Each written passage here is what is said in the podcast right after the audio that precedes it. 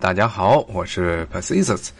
今天的节目呢，实际上还是继续着上回的话题啊。美国国内的这些不同民族，所谓的这些少数族裔，菲律宾之后呢，其实是还有很多的民族，当时是来到了这个美国。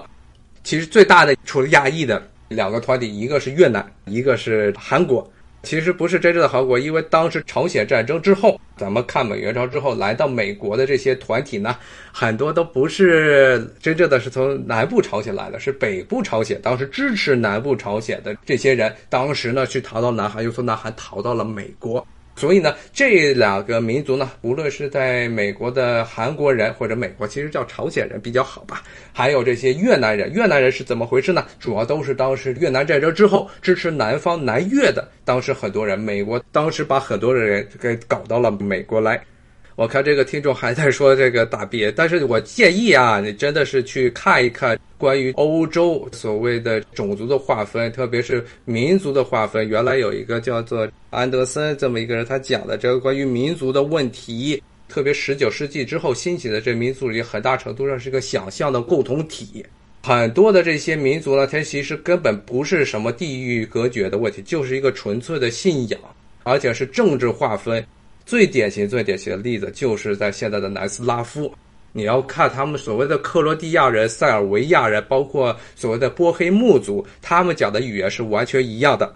因为信仰问题造成了他们这克罗地亚人和塞尔维亚人一个信仰的是东正教，而克罗地亚人信仰的是天主教，后来造成了严重的种族冲突，由宗教冲突升级成了种族冲突。最后呢，因为外部的干涉，造成了整个南斯拉夫这个政权的彻底的瓦解。而这些人，你要看他们的语言，克罗地亚语和塞尔维亚语完全是同一个语言，有非常少的一些区别。而甚至呢，包括了很多这些东欧的民族，像乌克兰人，乌克兰和白俄罗斯他们的这语言都是非常相近的。但是因为后来的很多的原因，造成了政治上的这些划分，造成了这些人最后变成了仇人。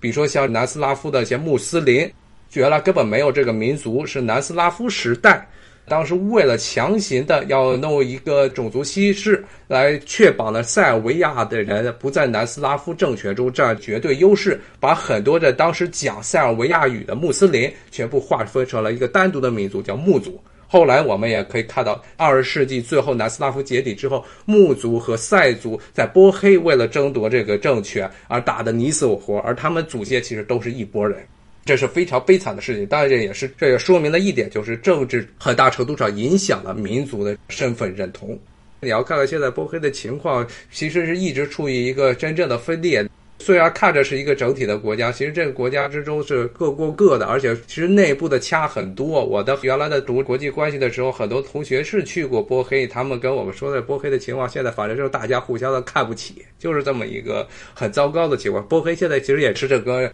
东南欧地区经济最不发达的一个地方，就是在于因为他们这种族之间的仇恨一直都非常的厉害。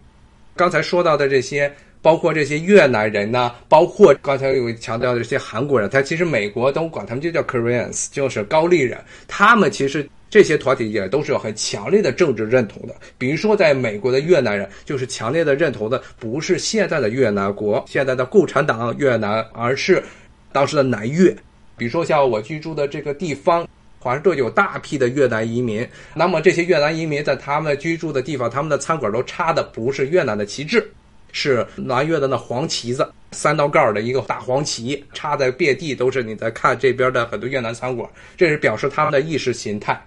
这些人呢是非常坚定的反共分子。所以很大程度上影响了现在越南和美国之间的关系。因为越南虽然一方面呢，现在非常忌讳中国的这个崛起，想拉美国进来，让美国人帮他们做主啊，来对付中国。但是另一方面呢，又是因为当时有大批的越南裔的美国人，他们是坚定的要反对现在的越南政府。所以现在的越南政府呢，又非常的害怕这些美国人趁机呢，把这些越南裔的美国人再弄回到越南。最后讲一个可能大家听的比较少的这么一个民族，但是在电影中最近经常会蹦出来一个民族。如果看过前一段时间克林特·伊斯伍德的一个两年、三年前的一个电影，就讲的苗族。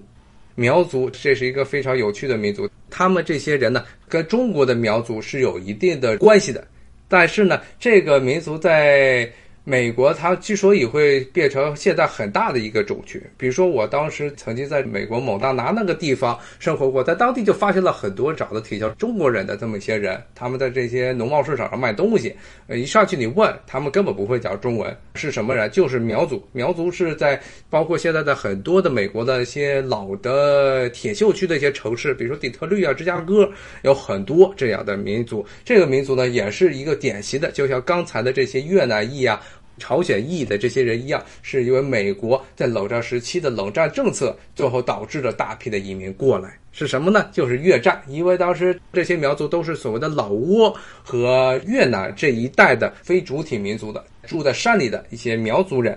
其实今天刚才一直在说的这么一个概念，这个苗族的概念呢，可大可小。咱们中国最为地的是苗族，是咱们五十六个少数民族之一。但是呢，在东南亚这些苗族人眼中呢，咱们的这些苗族跟他们那边苗族其实是文化上虽然有很多的不同，有什么汉苗啊、水苗啊、白苗之分，在他们来说呢，都是苗族。这些人呢，他们的目的呢，就是想在美国的支持下建立一个大的苗族联邦，占领了现在大部分的老挝和越南的一部分地区。当时呢，这些人呢是美国的支持者，所以他们是要和越南以及越南当时在老挝扶植起来的这社会主义政权呢做斗争。最后呢，因为美国战败要逃走，所以大批的苗族人是来到了美国。来到美国之后，在这儿生根发芽，所以最后呢变成了一个非常大的团体。因为冷战的原因。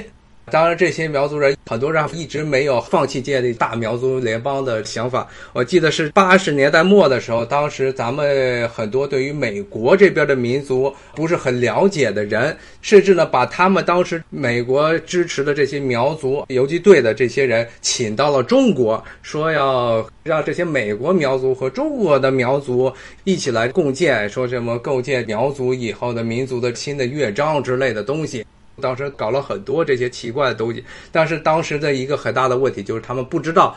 首先这些苗族其实和中国境内的苗族他们讲的语言并不是完全的互通。二呢是这些人的目的呢，其实就是要建立一个大苗族联邦。当时八十年的时候把很多人给弄过来了。今天我看这时间实际上也差不多了。最后呢，因为讲到这亚裔的时候，我看这有几些听众呢，可能是对于种族它是一个天然形成的概念，还是一个政治上的构建团体呢？跟我有一些不同的主张。今天也没有时间跟听众们呢继续说这个话题了，但是呢。如果有兴趣的话，我建议呢，可以大家看一看我刚才说的那个书，是安德森的，麦迪逊吧，他 Madison Anderson，他前一段时间刚死，他写的这关于民族主义是什么样的这么一个东西，他追溯历史，其实很多确实是十九世纪，现在以现实意义上的民族主义才出现，那么之后呢，民族主义很大程度上被极端化成了种族主义，成为了二十世纪初这些纳粹啊、法西斯这些主义的一个思潮，是这么出现的。我建议可以去看一看。